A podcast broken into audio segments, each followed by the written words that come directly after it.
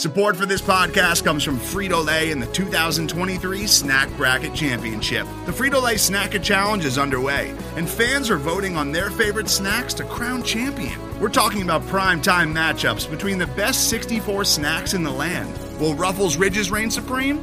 Can Doritos defend their dynasty? Or will Smart Food use their smarts for a surprise upset? Only you can decide. Get in on all the action for a chance to win up to $1,000 or a year's worth of snacks.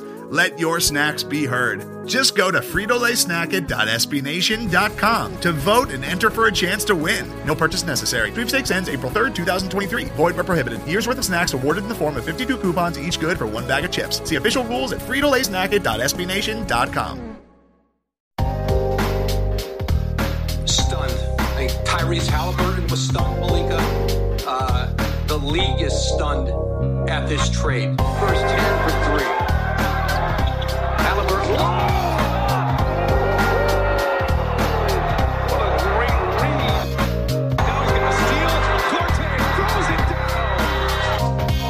Turner just back in. Gets his own board going strong.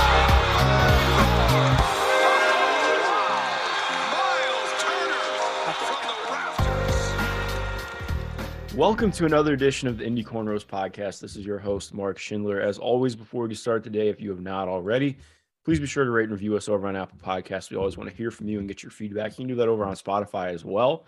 Um, I'm joined again, as always, but I, I really need to differentiate. I always say as always, as if it's like the most obvious thing of all time.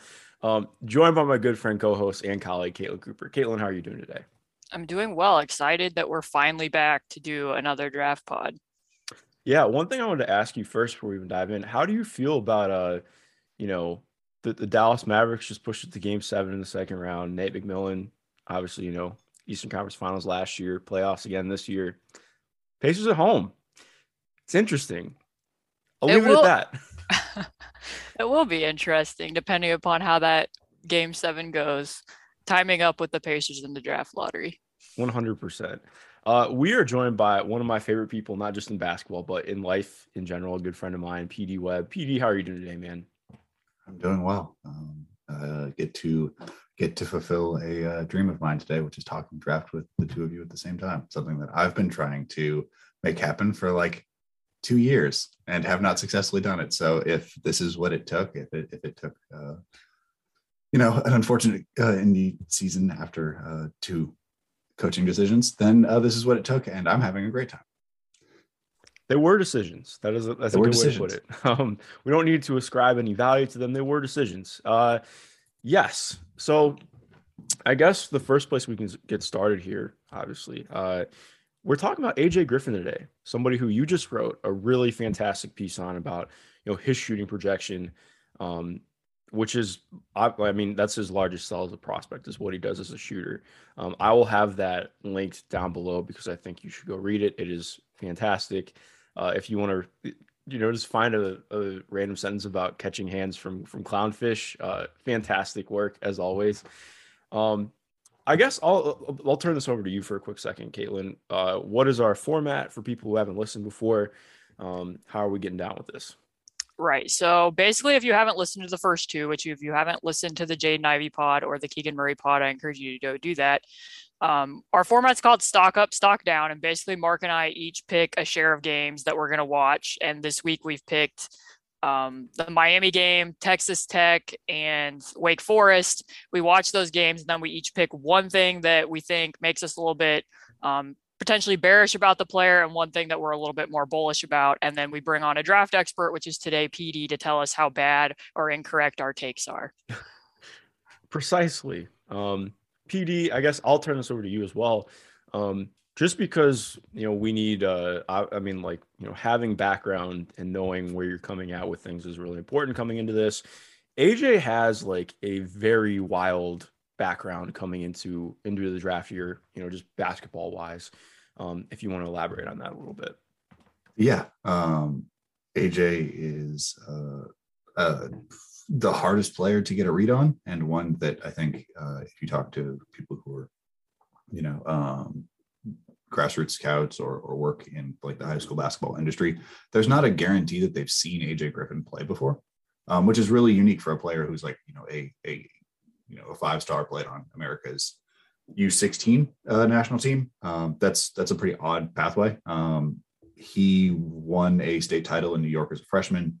Um, played with played with his brother. Uh, also was on a seventh grade. He was a seventh grader playing varsity with his brother and Obi Toppin uh, at the same time, which is just a, a hilarious mixture of, of players. Um, was actually a, a solid contributor. Um, was about the same size. Uh, AJ's been six six for for the longest, plus six wingspan. Um, played only four games of EYBL um, because he has a on again, off again knee and ankle injuries um, that you know because I, I think because his father, uh, uh, Raptors assistant uh, Adrian Griffin, um, has a longer view um, than was probably normal. Any like sign or, or twinge or, or just like you know rest like load management, AJ wouldn't play. Um, so we first rebound only have like 60 games for him, which is like pretty low. Um, I would say most players who have his background were between like 80 or 90. And uh, so when coming into this year, um, there were concerns about how much AJ would play, what role would be best for him, and you know, similar to basically every other kid who played basketball in New York, he lost a full season to uh, to like the COVID shutdown. So he basically didn't have a senior, or he did not full stop have a senior year of high school basketball. So not just is are there injuries, not just are there uh, the the last year of COVID, but it's also like this is a player who didn't really play AU for extended parts. Like it's a pretty wild background for a kid who also like every time he showed up, like just balled out. Like America U16s killed. Just played four games of EYBL and posted numbers that were uh, extraordinarily Michael Porter Jr.-ish, and that was the only time he played, just like one weekend. Uh, pretty wild. Yeah, I think what makes it even more wild too is how things started at Duke. Like obviously he just didn't play the first couple games, like just small amounts of minutes, was coming off the bench for a while. Um, and then you, uh, you know, seeing how he develops late stage and just comes on and, and ends up as a starter for a team that ends up going to the national championship game. Uh, like a very big difference. Like it's a lot to take in, you know, just how much things went throughout this season. Um, I guess, you know, first thing that I, I want, excuse me, first thing I want to get into, Caitlin, uh, where you know just coming in what is your first impression watching aj for the first time? Well why don't we just go straight to my stock up because i That's think that's going to summarize it. Yeah okay. So i admit that i purposely did not read pd's piece headed into Okay. this because i wanted to go in blind and hear what his opinion was but this is going to sound very probably basic with what i picked but i just picked elite shot making. Mhm. so they're playing the miami game. I know you shared a clip from this so oh it's not don't worry it's not the one i'm using i debated it but yeah it won't be up there So, yeah. So basically, Trevor Keels has the ball and is driving the defense down. And I think something that shows up a lot about AJ when he plays is how good he is at finding the open spot on the arc. This isn't a person that's just going to stand there, stand still. You can use him on shake cuts. You can use him to spring open to the wing. But in this case, he's drifting to the corner as Keels is driving the defense down. The pass is not on target, and he has to reach outside of his shooting pocket to get it, and then goes uphill stepping back to his left and makes the shot. Like that is not an overly complicated play, but it is a professional play. Like if you're able to take a one dribble three and go against the grain in the opposite direction, to me that's elite level shot making in addition to some of the stuff he did inside um, the arc. So I'm sure that both of you have a lot of thoughts about his three point shooting. Yeah it's funny because you and i are very much in the same boat on this. I'm like not that it's saying shooting is overrated is unfair but i think sometimes you have to like really take into account like versatility variety. Um, it's so much more than just what the percentage is and i think aj is an amazing look at that because like obviously the percentage is, is fucking insane. Like he shot almost 45% at duke and that almost it feels like it undersells it. Like i watch him take shots and i have no idea how it misses sometimes because of how difficultly easy things look for him. That makes sense. Like everything is hard, but he does it in a way where it's like, yeah, he's done this a thousand times, he'll do it a thousand times more. Um, like there's a possession in the tech game where just like, like you mentioned, it's just like small little things. Like um, sometimes I can watch him and be like, why did you dribble there? But then it he takes the shot. I'm like, oh, okay, I get it now. Like uh he's just in the corner. Uh it's wait, I'm trying to remember. Yeah, he lifts to to free up Paolo, who is driving to the middle. Texas Tech collapses. He gets the ball on the wing. Terrence Shannon Jr. comes flying out on one of the crazy Tech closeouts, as always. Um, and he just takes a quick jab step to his right, like a, a small, minute thing, but it totally freezes up Shannon on the uh, on on the recovery. And gets a wide open shot out of it. Like it sounds like a simple thing. Like I feel like a lot of people be like, just take the shot ASAP. But like he does all of these little minute things that are like, even if he's uh, and we'll talk more about advantage creation, what he's doing, you know, as a when he does get opportunities as like more of a primary, but like he does so much stuff to create space for himself when he's playing in a phone booth all the time already. That's just like it's incredible stuff. Like his footwork is my my clip will be on his footwork, but yeah, it's it's ridiculous. I mean, Yeah. fi- oh, go ahead. Sorry. I was gonna say finding the windows is definitely his skill. Like he's gonna get into the guy's eye line and find it. In addition to that, but can I throw a number at you?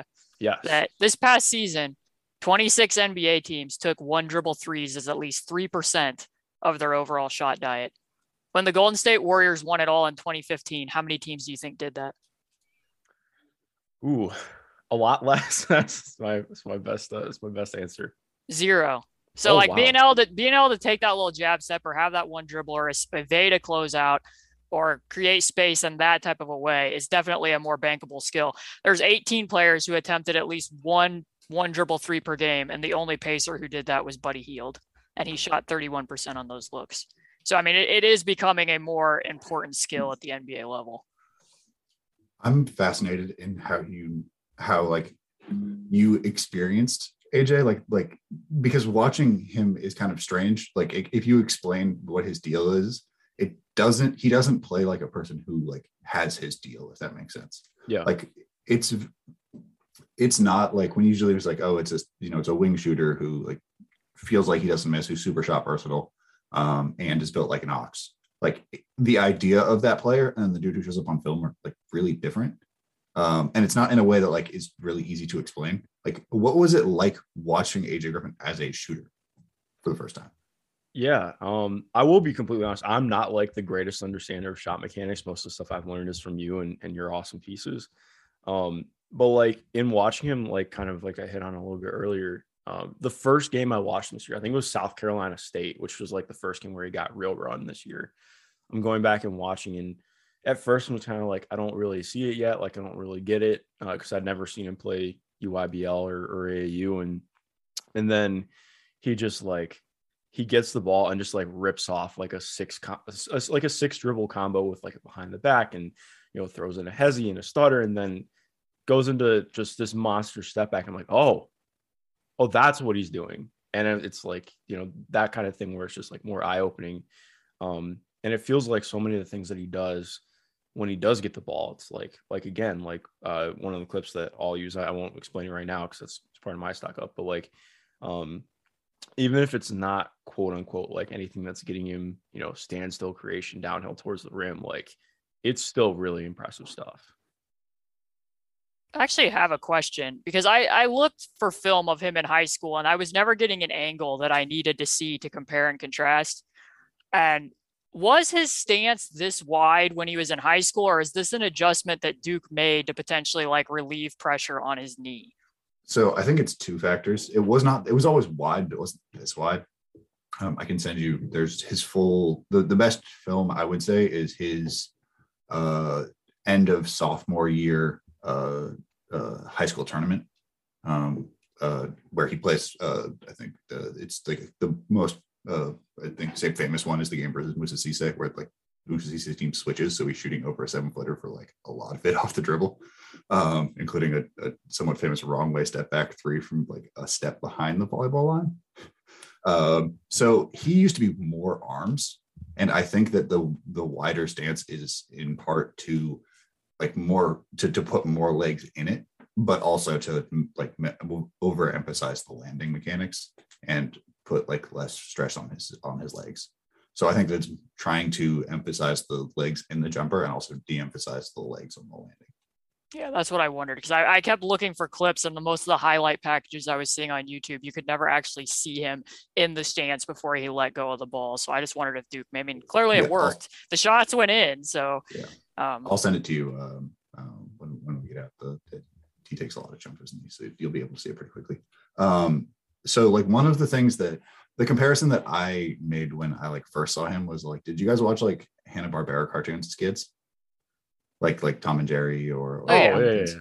um so like you know how there's there's a type of sketch where like a character starts sleepwalking Yeah. and then like the it keeps looking like they're gonna fall into like you know a sewer or oncoming traffic and then like the world conspires to just like make it smooth and they all that you know the, the thing always ends with them like getting back into their bed cleanly but like they've gone through an ordeal that they just don't know about and so many times with aj like he does things that i don't understand why like the miami clip um uh, in the acc tournament semifinal. Like he catches it outside his frame takes like three or four unnecessary dribbles. There's a lane doesn't take it. Goes between the legs and then side steps to pull. Like there were three or four available windows, but he got a shot that he ended up being like in the 95th percentile for all college players.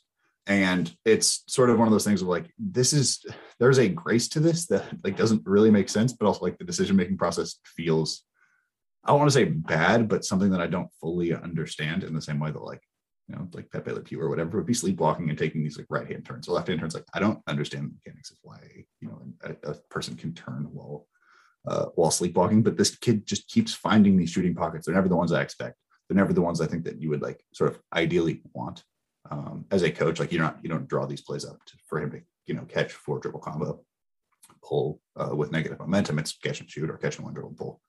But it no matter what style of jumper he takes, it feels like it's an elite shot.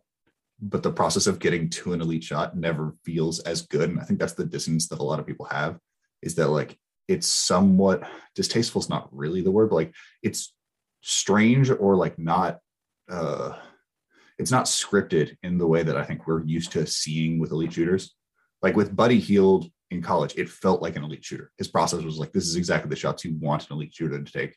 This is exactly how an elite shooter you generally like experience them. Is like yeah i'm going to catch i'm going to take one dribble. Doesn't matter how deep it is. Doesn't matter if my footwork is i'm going to get it up. We're going to go aj doesn't feel like that at all. And i think that that's where a lot of the disconnect is is that like there's just sort of a there is a uniqueness of how he gets two shots that makes people uncomfortable because there's not really one of these before Yeah, it's really interesting because that's what one of the things I've been trying to toy with and understand is like, which you can saying saying ball holding is the wrong way to put it, but is it kind of like ball stopping to you, or like do you ever view it that way? Because I don't like it. At least going back through and watching like um to me, it just feels so much more like somebody who's just throwing a million jabs, like it's watching like Zab Judah, like he's just like I mean throwing a ton of wonky shots that it, it's hard to script, like you mentioned, like but it just kind of works. Like I, I don't know, is that a good way so to put it, it? it doesn't feel like like so i'd say there's an idea that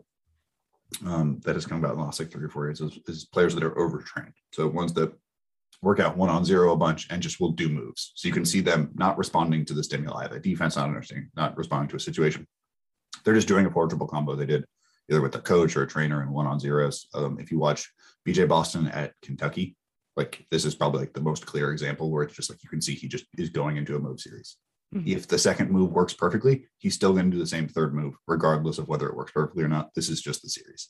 And AJ never feels like that. Like it doesn't Yeah. feel like he's doing a move combo. Like the Miami move isn't like that's not what you would do because there are four moves that kind of didn't go anywhere.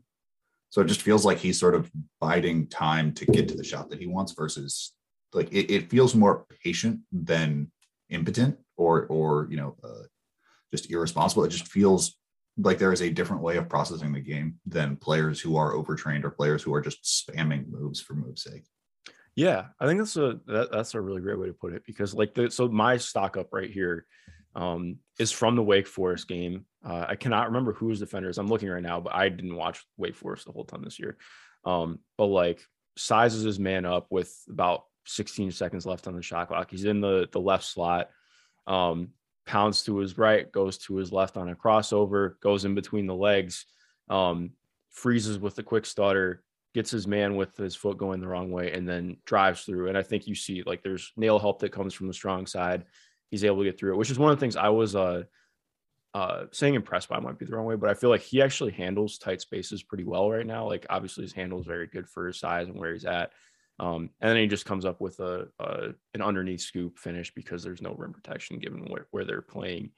Um, and I watched that and I was like, you know, that was like like you're talking about where the first couple moves don't really do anything, but then you see him get to that that stutter. It's like, oh, okay, this is what you were going for. Like this is it, it there's obviously there's like a flow and a rhythm to what he's doing where like it's very clear, like, okay, he's using the first two or three things to set up the fourth thing he's gonna do.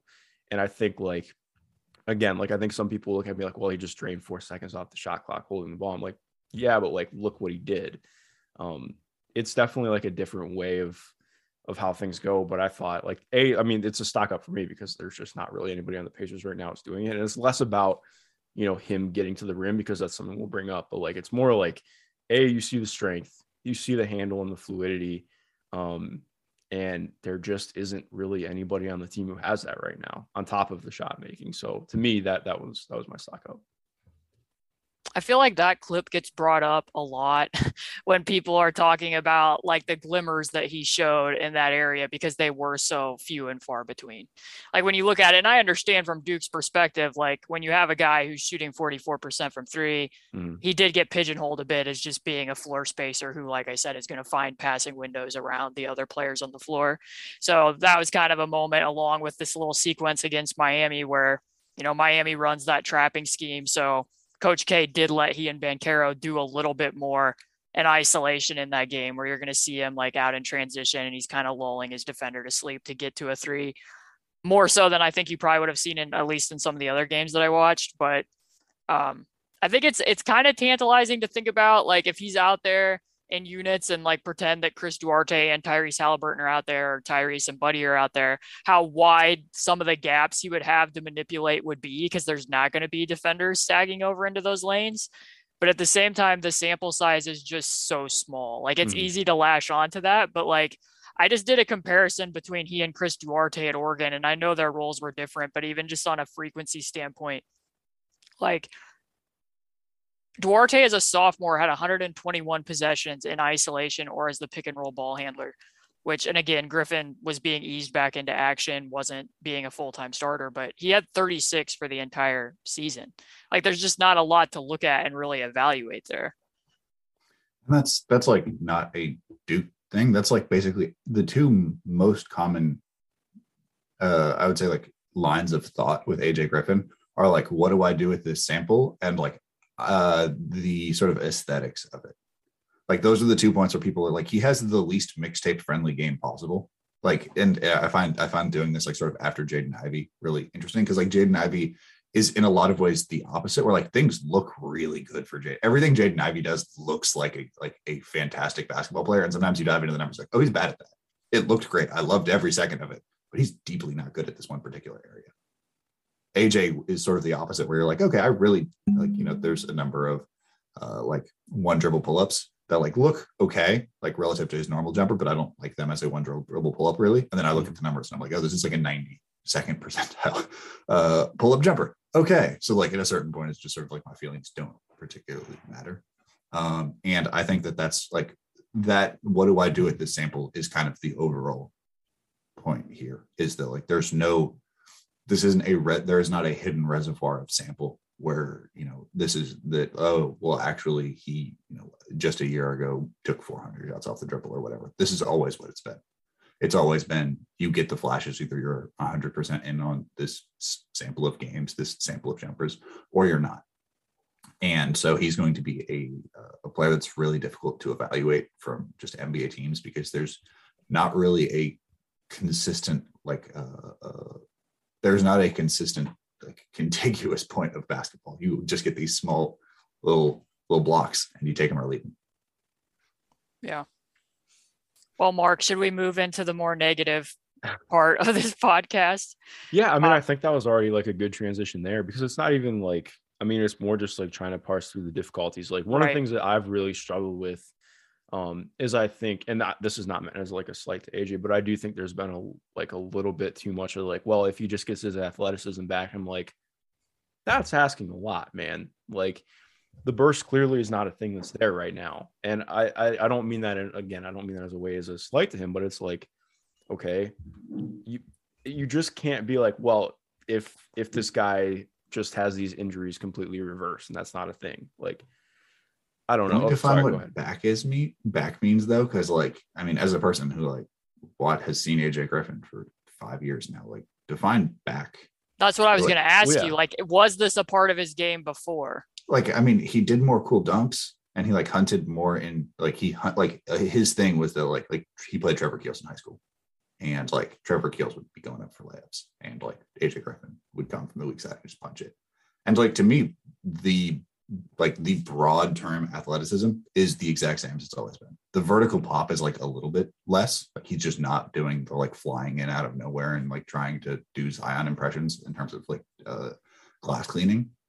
But like that's not the concern that people have. Like the nine dribble sidestep like the the not really getting insane uh like the, the level of of separation that you would think was always there. Like that was that's always been present so when people say oh yeah once he gets athletic again like i i am just really uh i don't understand what people mean by that because like oftentimes athleticism for for people means that specific set of things that looks cool on mixtapes. But like speaking broadly about the movement skills, about the separation, about the way that he, um, you know, uh, makes uh, the way that like energy transfers from from his lower body to like the middle of his body, which is sort of the issue right now. Uh, never really was like a feature of his game. Mm-hmm. Yeah, no, exactly. Like I'm again, like I haven't been able to go back and watch, but like I think like that's just a good point to bring up. Like it's hard to like, yes, he's really young too, but it's just like that's there's a lot of mental math going on there, and it's you know just kind of tough. But Do you know how many dunks he had with Duke this year? he had eight. I have it pulled up on Bart Torvik right now. Okay, because Instat has him 10 of 14, and I watched him. And I would classify maybe one of those as him actually attacking into a defense and getting to a dunk. The rest, when I went through and just by hand, it was all cuts, couple putbacks, couple in transition where he's way out ahead, and then one was a closeout. Mhm. So yeah, I mean that wasn't, you know, a ready part of his game this year, at least in the minutes I saw. But again, that's why I think having seen him in high school would have been valuable just to be able to compare and have that knowledge that PD just brought up. That if some of that wasn't a part of his game before, then you probably really shouldn't be expecting it to be part of his game again, even if he is, you know, knee Yeah. and ankle fully healthy. Yeah, the thing that like the thing that I'm, I, I guess my version of this uh, concern is like, if he never really tries to like punch it on people again, Mhm. like I don't think that that's Uber's player. Like, Yeah. I the thing that's really staggering is like he has like some of the worst pathing to the rim that I can really remember of a prospect. Like, I think that there's not a there is a case that Frank Kaminsky was better at getting like taking fewer steps to the cup, and like that Frank Kaminsky had less like uh rounded drives. And AJ Griffin was still a very good finisher. Like, yes, the floor was spaced. Yes, there was a or spaced well enough, or like there was a, a level of, of concern for for passing to others, but he was still an 88th percentile in college. It's a low number, but like there is still a like even for the idea of a guy who cannot cleanly get to spots, a guy who is not a I would say like good passer um, out of out of uh, tilted creation. You know, he's not a closeout creator for others really. Um, is not really reading the floor, so it doesn't have that. It doesn't have a great handle um, closing out. Like this is a this is the product of a player who should just be like bad finishing. We're, we just talked about the yes, explosiveness isn't where it should be. He's not like a free throw tank in the way you sort of think of looking at his frame. Like it's not Isaac Okoro, Mhm. um, another player who did not fit in his uh, uh, team picture um, when they took the individuals. They both just have like shoulders that are here. Um, CGI shoulders is, is sort of the best explanation I've come for it. Um, but he fizzed the 88th, he almost 1.4 points per possession finishing around the rim. So, like, if this is what the most limited version of it looks like, at a certain point, there is there are slight improvements. Can he get to spots slightly easier? Can the drives be a little bit less rounded?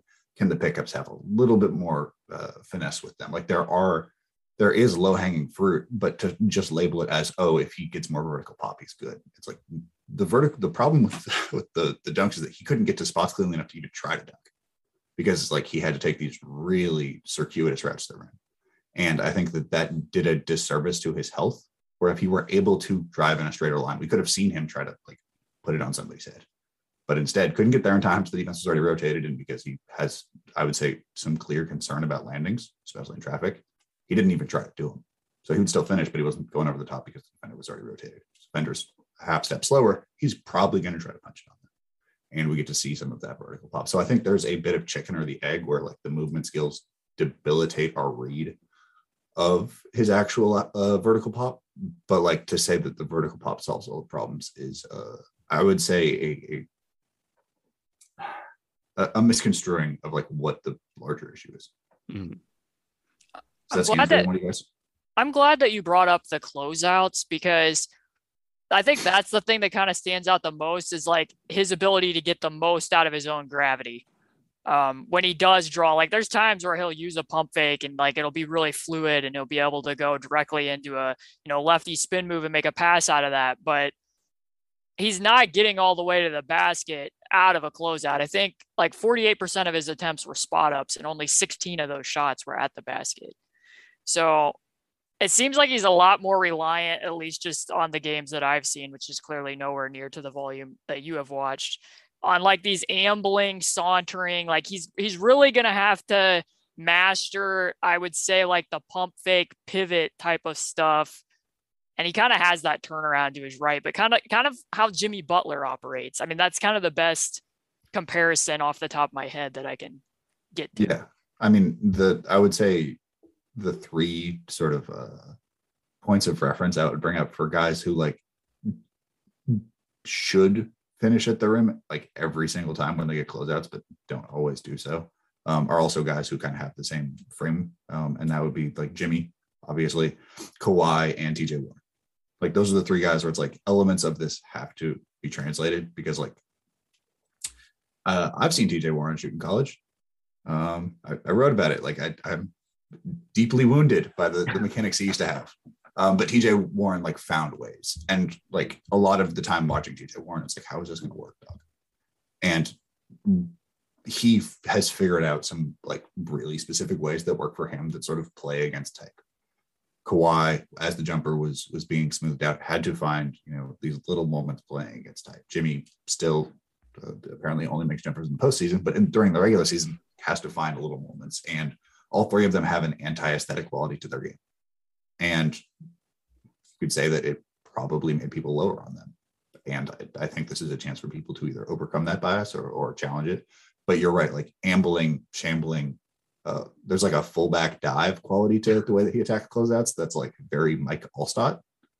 Um, and it's it's it's it's more effective than it should be but there's so much like it's so clear that something has to there has to be a pathway for this to be replicable and not just 16% of his shots whether it's an eight foot floater whether it's you know a, a pivot into a, uh, a baseline fadeaway like there has to be something that can just eat up usage um, as teams like really close out on him. It's great that he can you know take these like uh, pound dribble side step threes um, on hard closeouts but what happens when the second defender flies out on that when you run him off the line, where does the usage come from? And I think that's like a really real question. And some of that is going to have to be answered with athleticism, some of it's going to be answered with skill, and some of it's just going to have to be answered with like him taking the shots.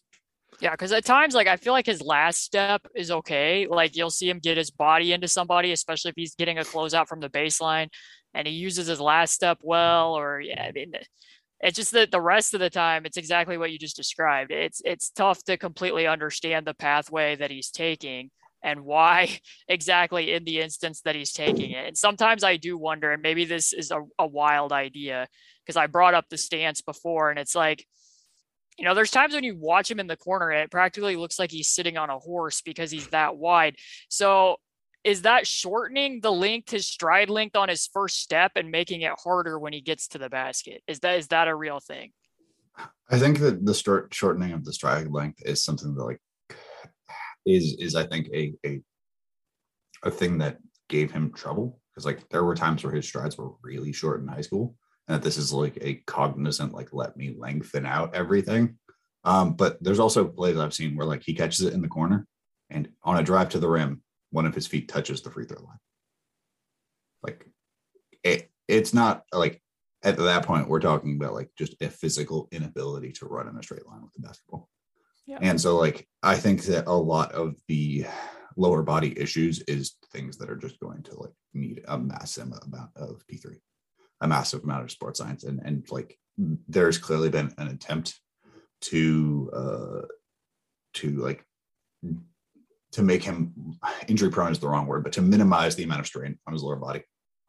And I think that some of that labor has also made him uh, a Roblox quality Turner.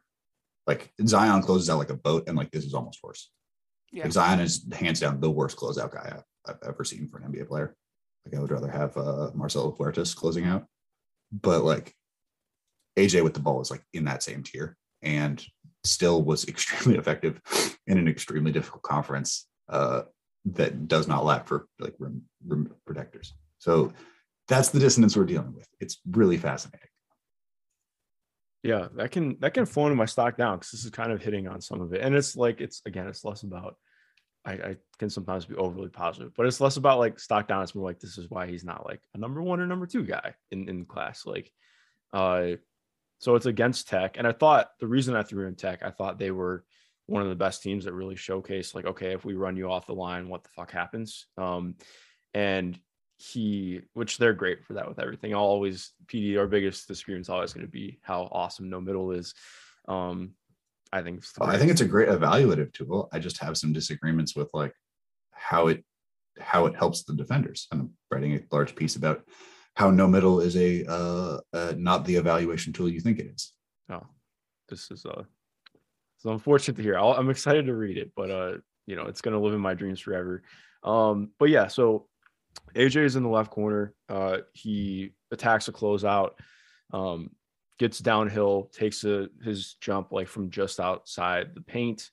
Um, and Bryson Williams comes in, and it's less about like I think it's going to be more of a screenshot that I use instead of the full clip, but uh, tries to jam it on Bryson Williams. Bryson Williams has pop like that, so it was not the smartest play, but um, you can see uh, Wendell Moore and Paolo both wide open. And part of it is Texas Tech scheme, of course, with the way they crunch down everything and just consecutive closeouts. But like, it's the kind of thing where I look at him like, I understand what AJ was trying to do here, but also like, that's a pass that he's, I would love to see him be able to make in time. Um, and I think that, especially the Texas Tech game, you saw multiple times where he was getting into the paint and he's getting walled off at the rim and, you know, going back to his fadeaway and, um, like he, he hit a couple in this game, but also like you see, all right, Wendell Moore's cutting right to the rim in, in the dunker spot and he's wide open, or there's somebody in the slot with a pretty easy kick out pass. Um, that's the kind of stuff where again, where like I do think it makes me like lower is the wrong way to put it, but like not quite as high as I think you could potentially be. I think the Texas Tech game is actually a perfect um, way to explain the uh, offensive downside. I mean, I think the defensive downside doesn't require like the most uh, uh, intense explanation, but like Texas Tech requires uh, to, to beat Texas Tech and to beat no middle specifically, you either have to be a really, really good conceptual thinker of what the defense is trying to give you, or you have to beat them extremely simply.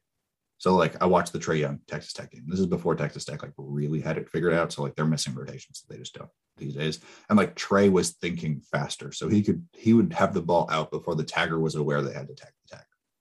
Like the help the help was not had not recognized the rotation in the law already out. And the other way is is that like he would understand where the help was coming from so he could just find the seams and recognize this was three people's responsibility and they couldn't communicate it fast enough if you can't do either one of those things, like Texas Tech makes and no middle probably makes you look really bad because you have to be thinking on your feet as you're sort of going into uh, uh, the teeth of the defense as they're all flying around, and like that's not what AJ's good at. So there's a lot of times where you can see him in what like the situation that that no middle wants him to be in, and he has to find these like counters on the fly, and that's not really where his game is, is catered towards. And so you can see the screenshots are very unkind to him because like the two things they're trying they're trying to take away that they they're believing that a college kid cannot make that one hand diagonal skip pass going from the baseline on target without somebody getting there from from the scram rotation to the weak side. And like for like that is the right gamble. That is a very difficult technical play for multiple players on on one college team to be able to make in the moment. Um and aj is not currently there. Um and like I think that that game, if you were to to to boil down the issues you could have with this offensive game, watching what happens after he triggers no middle into what they want is the best way to explain it. Today's episode is brought to you by Cars.com. With over 2 million vehicles and 50,000 more added every day, Cars.com will match you with the perfect car for you, your budget, your life, your style. And if you're ready to say goodbye to your current car, Cars.com will get you an instant offer to cash it in. Just start by entering your license plate and get matched with a local dealer who will write you the check. So whether you're looking to buy or sell, just go to Cars.com. It's magical. Yeah, I mean, it, it's kind of interesting too because of what sets they leaned on, kind of are reflective of that to a degree. Because in both of those two games, they come out at halftime because of the way these two teams defend. And like I mentioned about the Miami game, you come out after halftime, and I think I counted on a raw count that they ran Horns corner double 20 times in the second half because they were trying to disrupt the traps and where they were going to trap. And he's in the corner the whole time. Like he's not even really being the guy that's being used to come off the corner action to come off of those screens, like not even in secondary. Then in the Duke game, they're basically running the same horns elevator set, and he's the person coming up through um, the elevator doors. I don't know how many times, like probably 10 until like I, Tex, Texas Tech was really frustrating me with that. They were making that look a lot more complicated than what it was. But regardless, like they're spamming the same plays and he's not being used in a different way in any of them, like is my point. Yeah. I mean, that's the, that's one of the things about uh, no middle is that like there are actions that are just like, it's not built to handle. So if you run diagonal stain like you have to switch that, like switch that coverage read because then you're going to have a scram switcher from the hole, which is like what they call the person in the front of the rim, all the way out to the diagonal stain at like the the slot. And that's like a 30 foot rotation that you have to be able to make after tagging down. The same way elevators is just, know, it is not something that it's really built to handle because like if you're building a defensive scheme, you're like, well, they're going to have to run an elevator screen 26 times in this game. You're like, that we've done amazing, folks. Like we've done a great job. If you have to run elevator 30 times to beat us, um, that being said, like AJ's usage is like a real. I, Caitlin, this is why I sort of wanted to know how you enjoyed the experience because, like, if I were to explain a six six guy who can get his shot off whenever, shoots off, you know, pretty insane versatility, is as capable, you know, countering out of uh, hard closeouts, like with with off the dribble stuff, as you can kind of see. Like to my sort of rough accounting, he's like the best prospect that I can really think of at it. You would think that you would run him off just like every action in the world. Like you just running running like Spanulis everywhere. You're just messing around. You're hitting him out of Garfunkel. Like you're you're throwing the whole kitchen sink, and none of that happens. Yeah. Like yeah. I mean, basically, yeah, basically, like the only off-screen action that they ran was like towards the back end of the season. They were occasionally running him off floppy, like occasionally, or sometimes they were running an action where he might see a, a, a wide pin down weak side, more so as a means for them to get into high-low action than it was really in an attempt to be using him. And now I do think that the fluidity could have been better, and maybe that was part of it on occasion because there were some times where he would come off those screens where it's like, okay, you probably don't need to take a dribble there. Like you Yeah. kind of want to see him be able to um, kick out. Like I'm not going to compare him to Doug McDermott, but be able to come off the screen and fluidly go into that motion and shoot. And he's he's using a dribble to get to his pickup in spots where you don't really need him to. So then I was kind of like, well, maybe that's why they're not doing it. But yeah, I mean, there's there's not like if you watch as much film as you can, there's not a lot of sets that are designed like, oh, that's an AJ Griffin play. Yeah, and this is where the priors actually um, do offer some level of explanation. Um, so like AJ always was a ball in hand player, always. So like his processing of tilted defense coming as an offensive secondary um, isn't really an area he has expertise in, which is why you, I think you see him take so many of these dribbles with advantage. Is that like he's just not used to it being so easy? Like, oh, I can just rise and fire. I did not have to put any effort into this possession, next possession. Like that is not something that I think he's comfortable with, not in the sense of like I can live with it, but just like it's new to him. Um, and I think that that partially explains the other half is like, uh, I'm glad Patrick Baldwin did not go to Duke uh, for like because they had a hard enough time finding sets that worked all of these like this pretty funky fit together. And adding Patrick Baldwin would have made this like worse from that perspective. But like AJ is a hard player to run stuff for in the sense of if you just hand if I handed you his synergy, if I if we handed each one of us his synergy profile and his description, we would have 10 plays where you're just like, oh man, this is gonna be a lot of fun. And then if you just check those plays against what Duke ran, you'd be like, yeah, zero out of 10 guys. Like like they just don't run it because like his skill set is very unique to his profile uh, in terms of like a statistical look. Because like again, 95th percentile off the dribble, or yeah, 95th percentile off the dribble, 96th percentile catch and shoot. Like imagine what that could have looked like. It was he got a lot in transition. He got Yeah, a lot standing in the corner. And it's even funny too because like there's times where he comes off like I forget which game of these three it was. He comes off the the wide screen. It's like, hey, you don't need to take a dribble there and reposition yourself, but he does reposition himself, and then he's shooting off his toes, and it's like. You shot that entire thing off of your toes, and your touch is ridiculous. Your balance is ridiculous, and it's like you're saying, it's like, okay, well, maybe it doesn't matter that he took that dribble. Yeah. The experience is is very uh counter to expectations and counter to, to form in a lot of ways Was that your stock down, Mark? That was my stock down. Okay, Um, so then I guess we'll just wade in because I mean some of this went into mine. I kind of I cheated a bit and just called this in general risk, and we can kind of get into where the Pacers would be coming from this perspective. But I did want to touch on the defense as a whole. So from the Texas Tech game, um, I have a play where he's he's the on-ball defender navigating the screen and gets badly snagged to the Yeah. point where he's he's forcing them to have to switch. Like a lot of times that's what the end result of him being in on ball pick and roll situations is. Then he does not remotely run the seam. And at the same time, Texas Tech's running like roll replace. So then that tagger's getting moved out of there. So Banchero's not going to be available to help. And then it's just an easy shot for the roll man. And that's just one of many examples of how often he was getting snagged in on ball actions, or at least I felt that he was. And then it goes down to like, I will admit, like I have not seen every game that Duke played this year. I did not watch every game in the past week's time, but just from these three games, the amount of um, curious decisions he makes on that end of the floor, in addition to some of the screen navigation stuff, like he very easily loses his guy. And in addition to that, like just one that I would describe, like he's supposed to be digging down from the post in the Texas Tech game, and he's butt to corner digging and not open to read the blitz.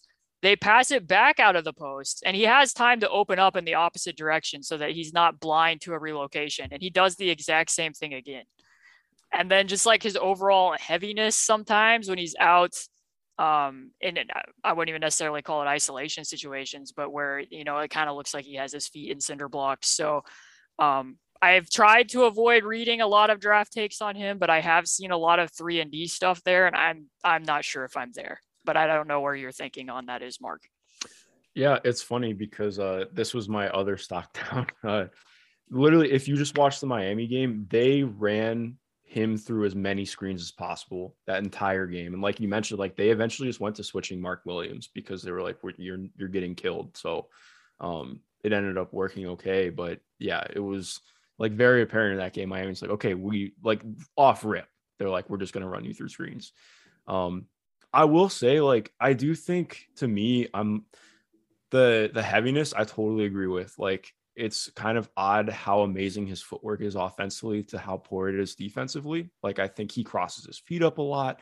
Like he does a lot of things where I'm like, I don't I don't love what you're doing with your slides. And I think that makes me a little bit more optimistic. Like the off ball we can definitely talk about too. But um I do think that the on ball can get better if it- it's just something that's that's repped out a little bit. Um, or repped out is the wrong way to put it, but like it, it certainly it, it, it's hard for it to get worse y- yes, exactly. Like but that is Um, that is the the nice way of saying like it's, it's rough Yeah, one hundred percent. So I guess I'll I'll switch over to UP. I mean, where yeah, defense. let's um i mean like defensively it looks like a guy who has lost who is processing from a lagging position because he has not played enough you know like high leverage basketball um over the last couple of years and also used to be able to get away with whatever from athletic standpoint um it's very similar to zion in that like zion just like makes mistakes and just like yeah well i'll go like high point at the rim. And like that worked at duke and it doesn't work in the league. Um and so i like i view a lot of his mistakes as like still existing in the space where he thinks that or not he thinks like the mentality of viewing things is like i can i can get this back. Uh has not fully sunk in so like there's a lot of exploration that i would say is like a bad uh, for him where he's just like sort of you know sticking his nose into places where he probably doesn't belong because he just he cannot recover that quickly um i would say like um, a lot of the movement skill stuff that are present on offense is like more damaging on defense. Like Mhm. the inability to go in a straight line, the inability like that that we talked about on closeouts. Like on on offense, he has the frame and, and skill level and just like sense of timing to still be an elite finisher. And on defense, there's just not that that level of craft is not present. Um, so like he is best on, on straight fours. He is best in schemes where like he is like mandated to do things. Like he would have been fantastic in a no middle scheme because it's been like this is where you need to be. Here's the direction you're pushing. Here you go. The more reads that he's given, he just bogs him down, and then he like there's a chance for him to be exposed to you know uh, to areas where he has to you know use athleticism to, to recover or have a, a movement skill turn and go. And he's just not there right now. Um it is it is a situation where having having him guard wings i think is like inadvisable as a rookie. Um both from like a weight perspective and like he's best uh connected to others and not like out on the island. Yeah. So like if you had to pinpoint either one of you, like that's something he does well on defense, what would you say? Could you say anything? Um, I think that he has a good understanding of like where the passes are going to go occasionally. Like, like he puts his hand in like, like you can see that he is processing angles.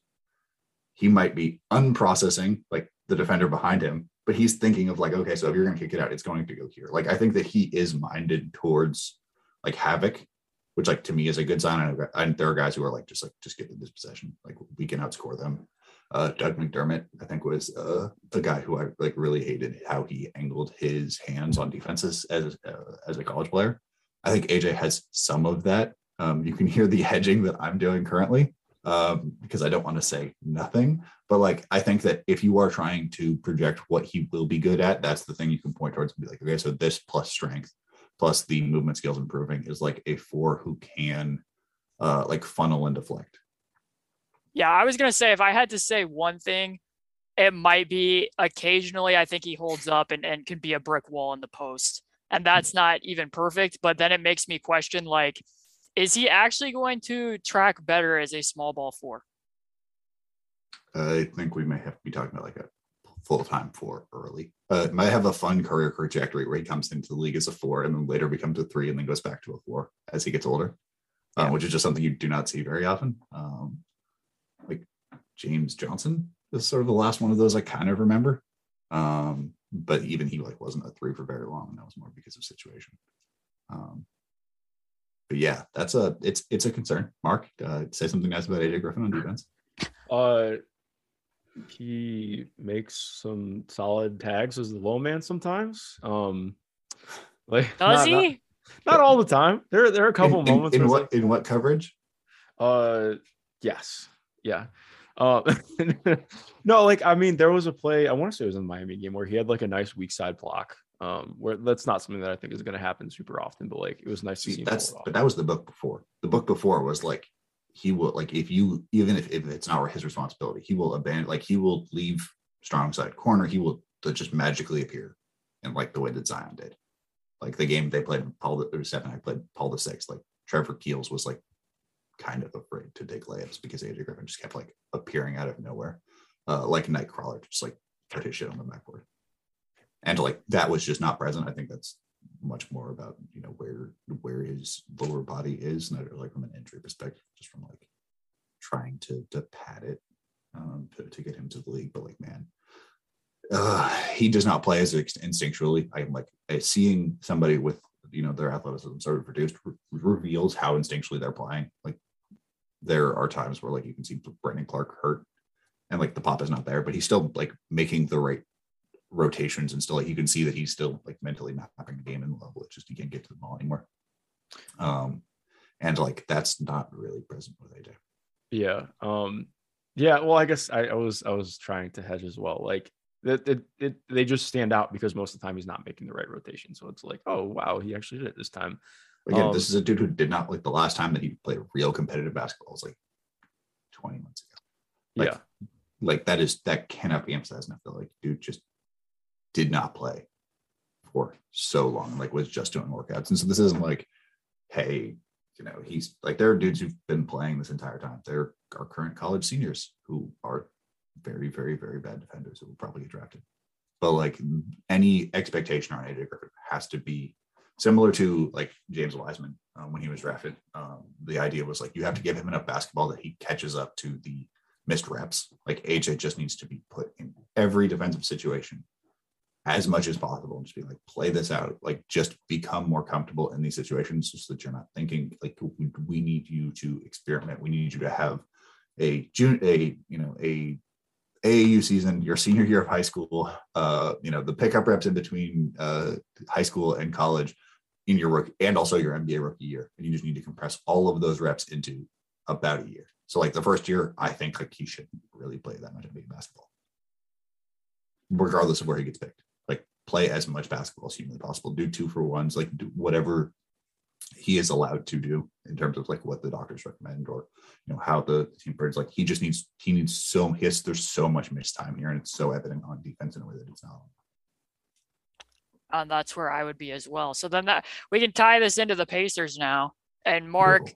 yeah, I mean, when you look at him, I don't. This is why I titled the section "Risk" because I just feel like for where the Pacers are at, knowing that they have not had a pick inside of the top ten for 33 years, not since 1989, how much do you think they're going to be willing to roll the dice, just generally speaking, as they go into this process?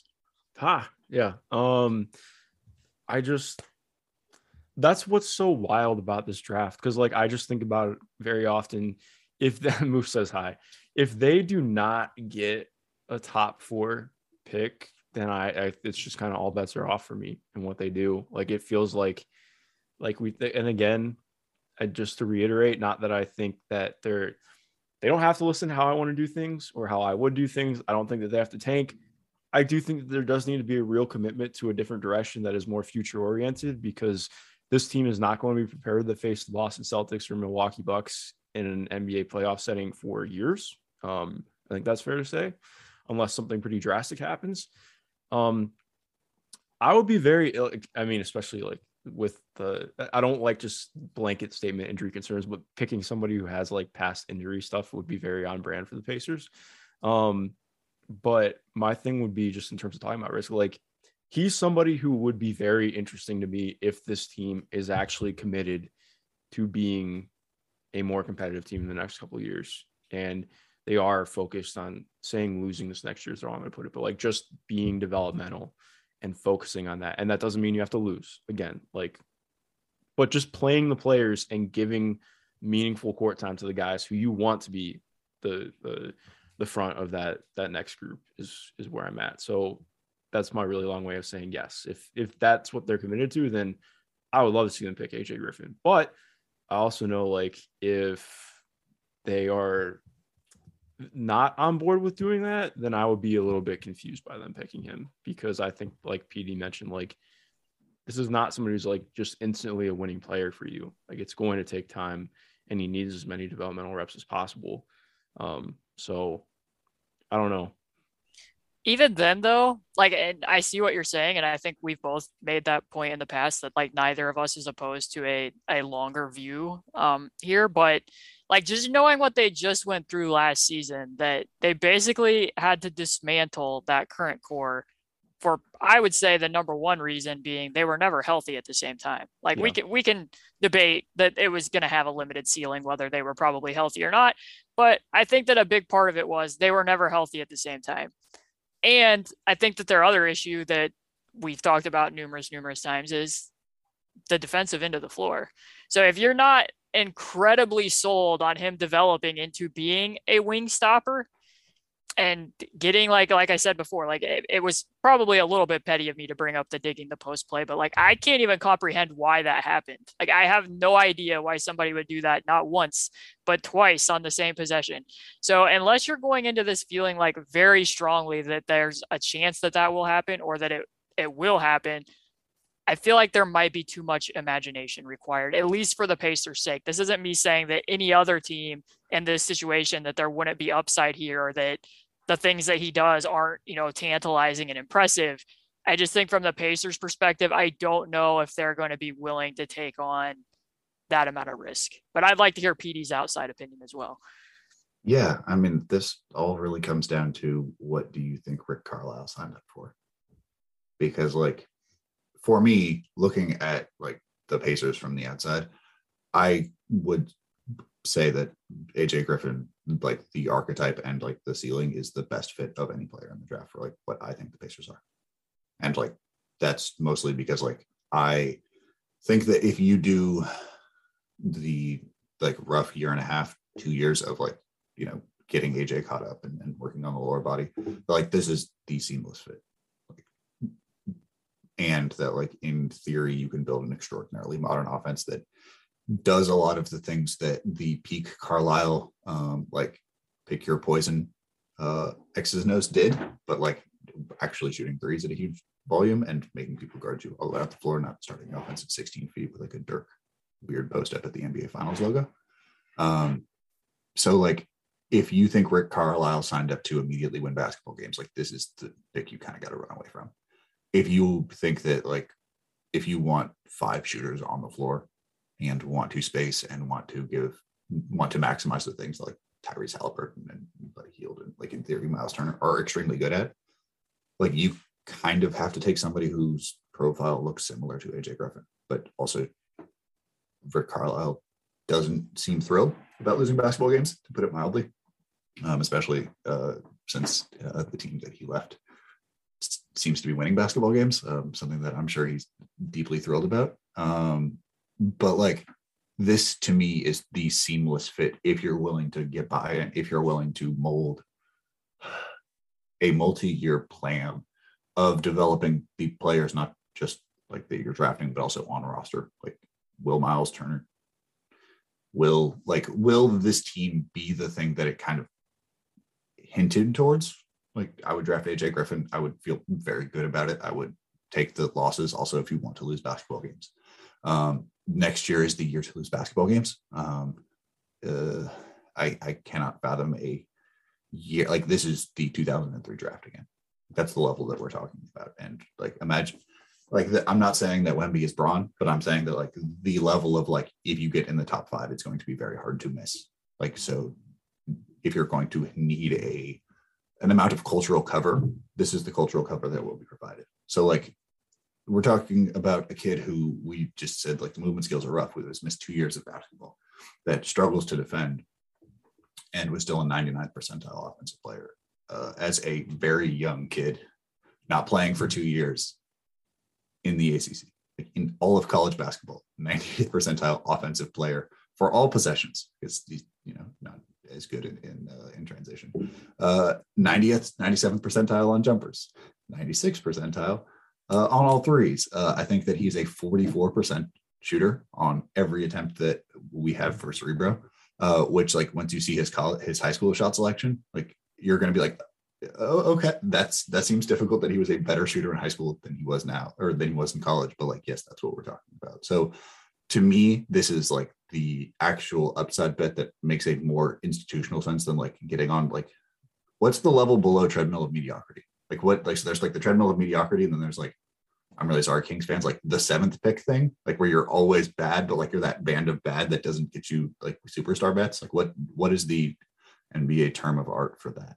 Oh, the hamster wheel of half-ass, something like that. Yeah, like the that's a good hamster wheel of half-ass. That is to me like if you pick a guy who, uh, like after the top four, there's a lot of like interesting bets. But I think if you actually want to go full in on the concept of this team, AJ is the choice, and also like recognizing the larger cultural factors that are going to be like the class of 23, like encouraging guys to really explore their games and also like leaning on the institutional strengths that like Carlisle has had before and seeing if he is like willing to go all the way in on, on not just like maximizing players, maximizing like prospects into the future. Yeah, I mean, he has said, I mean, two quotes that I think stand out from just his perspective is he said he wasn't afraid of a rebuild when he had his like little seven minute speech shooting down re- rumors about moving into the front office. He said, I'm not afraid of a rebuild, not one bit. Then I think in the exit interviews, if you look at the Indy Star, he had a quote somewhere along the lines of like, "We can't do this again. This this can't be what we just did." So that feels a little bit. I don't want to say contradictory, but you know, I think that there's also a piece of this where whether the Pacers and I don't want to use the word tank, but I'm not seeing a lot of opportunity for upward mobility, even if they are a better team than the product they just put out. It's like Mark said, I don't know that they're necessarily going to be competitive with these other teams. For me, I everything you said about the offense, yeah, I, I can envision already just from what I know of Rick Carlisle's current playbook, which he did rework elements of it after the trade deadline and continued to add and tweak things that there's lots of ways they'd be able to use him. And the, the amount of, like I said before, the amount of gaps he would be able to manipulate or that Tyrese would be able to manipulate when you're running lineups out there where you could potentially have him and Chris and Tyrese and Miles. Like, I get it. I just don't. I, it's a lot. I'm not. I'm not saying it's not a lot. I'm just. I saying. think that you'd have to be really certain in those medicals when you're the Pacers coming off the degree of of injuries that they've been dealing with for God knows how long now. In addition to they have to fix the defensive end of the of the floor problems, even oh. if it's not in the short term. And I I don't know that I'm convinced in the long term that that's going to be there. But again, so, I've barely seen any games of him. So I mean, just I, I feel like it's not hard to fall in love with the idea of Buddy Hield might be the third best shooter on the floor as like a concept. Yeah, but like that's hypothetically. What about Buddy Hield might be the third best def- defender on the floor as a concept though? uh, the duality of man. um, you know, uh, I specifically remember uh, JJ Barea being a, a, a, lead figure of a Rick Carlisle title team. Um, so you don't don't tell me that you know the man hasn't worked wonders before. Um, that being said, like I just I think that like for me, a lot of the a lot of the struggle that I have with like the last five years of the Pacers is, is like a little bit of a lack of imagination. Yeah. In terms of like the idea that like welcome. Just like structurally, the idea of like betting on the personnel you have, like betting on them truly, which isn't like, okay, we're gonna, you know, make the playoffs. It's like, well, if we are willing to believe that Tyrese Halliburton is this kind of dude, we should give him space. We should give him as much space as possible. Like he's that guy. It doesn't matter how we get there, but like let's get there and that's going to require some risk taking. And for me the imagination isn't like oh you know we'll, we're, we're trying to win games. It's that like you sort of take the 80th percentile of the players that you have rather than being like i'm going to gamble on the idea of 95th percentile Tyrese Halliburton. and for me it doesn't like picking aj is that bet it's not about him. It's about the idea of like i believe that Tyrese Halliburton is one of like the five most talented point guards in the league.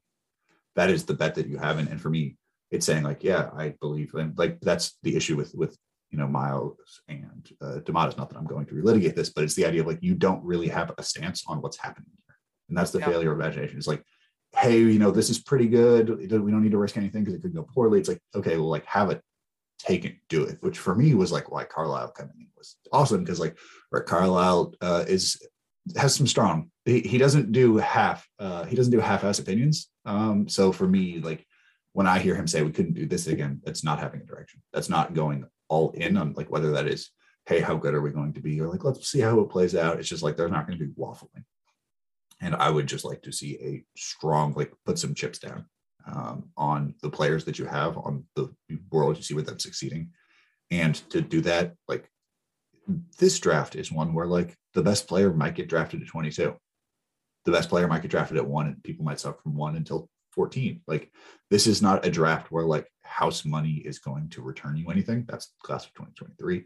So if you're going to do that, if you're in a situation where you are having like, why not bet on what you have bet on? You know, but you've already decided that Tyrese Halliburton is worth trading for. Why not go all the way in and say, I'm going to, you know, and and do whatever it can to try to get those highest outcomes because like that's the only way that this like this team wins a playoff series is that if that dude walks through the door, you have to you know, manipulate the circumstances to get there a little bit. And I think the best chance to do that isn't with like an Ivey or a Chet, like we're all great players. It is to say like, yeah, I can, I think Rick Carlisle can get something out of this. And I think that we can, we're willing to have a longer view, which this team has struggled with.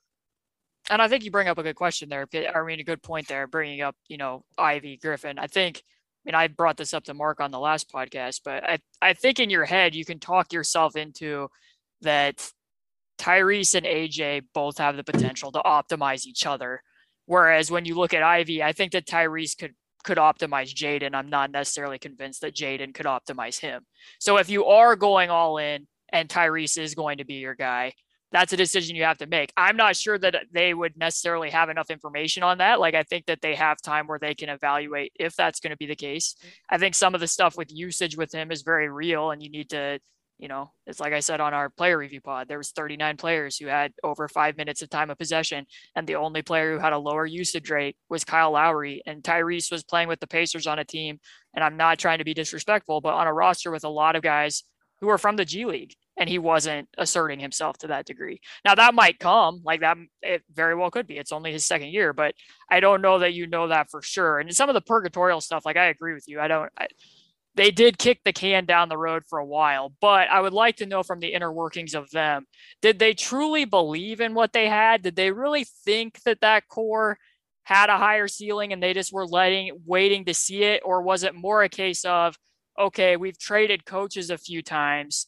We're going to go ahead and bring back that core because we want to evaluate how it looks with Rick Carlisle, what works with Rick Carlisle, and we're more so just biding our time for when the perfect trade opportunity arises because I kind of think that's what it was. Because if you just listen to their comments from last summer, they never sound overly enthused about what they had. Which is worse, right? Like we can yeah. that's somehow much like it's even like I don't believe in this or I believe in this, just to be like, yeah, um, it's cool. Like, hey, so like let's just make this work environment like as weird as possible. We don't really believe in this, but we also don't not not believe in this.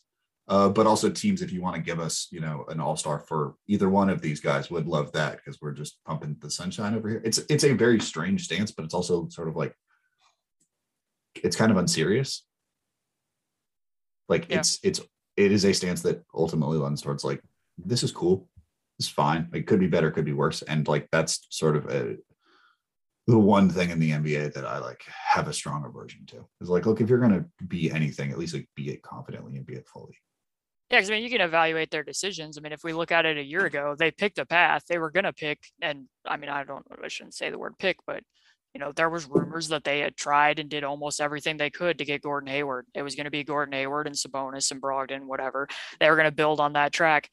It didn't pan out, so they kicked the can down the road a while longer. I think that most people looking at it, not just because of Gordon Hayward's injury issues, but would say, "Hey, yeah, that year was annoying, but waiting the year got them Tyrese Halliburton." Because I don't think Tyrese would have been available at the time when they were trying to pick a path and get Gordon Hayward.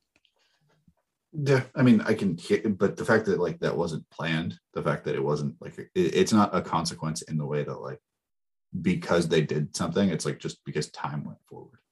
Like there, it was not a credit to them that they waited. It was simply the fact that like a but but is it is it a good thing to pick a trade that isn't necessarily going to push you ahead just to say that you pick something versus holding on to that asset in case something better does come up which it did. If we take the view that that decision happened a year ago instead of this being kind of like year three or four where like we don't because That's we don't fair. have all the offers like there might have been things we like more or things that lead to better outcomes. And i think that like there is there is a lot of uh there is a lot of, of like oh, there is a tendency to view NBA front offices with the information that we have fully, like to be like, oh, well, like we have some of the trades that they have leaked or that somebody has leaked, and then we have the one they made, like the one they made. So like of these five, I like this one best. This is the best possible outcome. But like there's probably 60 viable trades, and like any one of them could have, you know, got anything else. And, and viewing it through the lens of like things worked out, so the process was cool, which I think is like what front offices really encourage uh, when things work out is to try to to make it seem like this was a plan the whole time. Um, because to me, the, this was sort of rudderless and then Tyrese Halliburton fell in your lap, which is not like to me not credit like it's not a thing I can credit you for. It's more that somebody else messed up your butt. Yeah, I mean, I think you can look at it from the Kings' perspective. I just, I without knowing everything that was available on the table, I, and again, like it is, it was frustrating to go through the purgatorial state. Everybody felt like they needed to make a choice a long time ago, but I just think that at least, and I see your point, but at least from what was reported out there, and yeah. I think it was better to continue to exercise some degree of patience so that in case something could fall into your lap, you still had that there versus potentially, you know, taking on somebody who hasn't played in the last two playing tournament games, let alone other games. But yeah. Mark, do you have any other basic thoughts on the Pacers and this uh, pick? Yeah, I mean, it's I just think it's uh it's very telling that PD's coming in from the outside and being like, I wish this team was more inventive. And it's like, yeah, you know, like that's where we've been at. Um, so it's a fun time. It doesn't it doesn't have to be inventive, just like just a hundred just in. Like I'm not saying that you have to like you know run an offense where like you know nobody's ever seen it before. Just like but be uh, be as committed as possible to the pathway and like just not hedging on it. Like what are you doing? What is Yeah. the plan here? Um, I give the process a lot of uh, uh, disdain for how it was handled on a moment to moment basis, but like they were in on the thing. Like they were at least like, this is what we're doing. And uh, it, I have an appreciation for that. And like, I think that you now have the pieces where like you can go in, like you have Halliburton, you have enough around him. There is a, a, a theory. So like, are you going to go as hard on this as you can? Like you have the guy that you, I feel like for 10 years have been like sort of waffling on whether players were or not that. Like, there's no question. Halliburton is that dude. What are you going to do about it? Exactly. All right. Yeah, no, I think that's a good place to leave off. Um, PD, is there anything that you want to plug before you get out of here? Uh, yeah, uh, I have two things. One, uh, if you would like to read the AJ Griffin piece about his shooting, it is available on uh, on uh, my Patreon, which is always free. It's just a place that I use as a, as a blog, and, and if you can donate, that's wonderful. If not, you know, it's always there for you.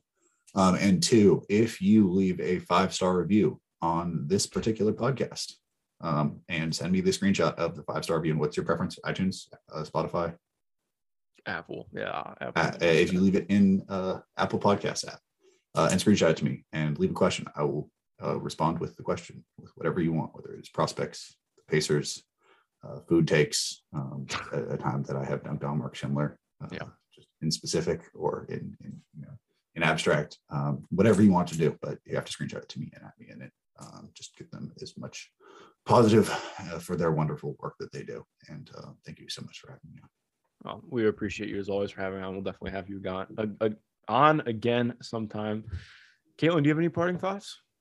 No, our pleasure to have him on. I learned a lot today. I'm glad to have had this podcast and look forward to whatever other prospects we delve into in future episodes. Yes, definitely expect uh, some more moving forward. The lottery is in what, four days, three days? It's close, think.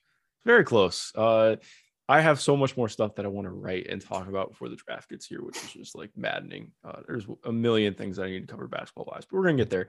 To everyone listening, thank you for listening, and most importantly, have a good rest of your day.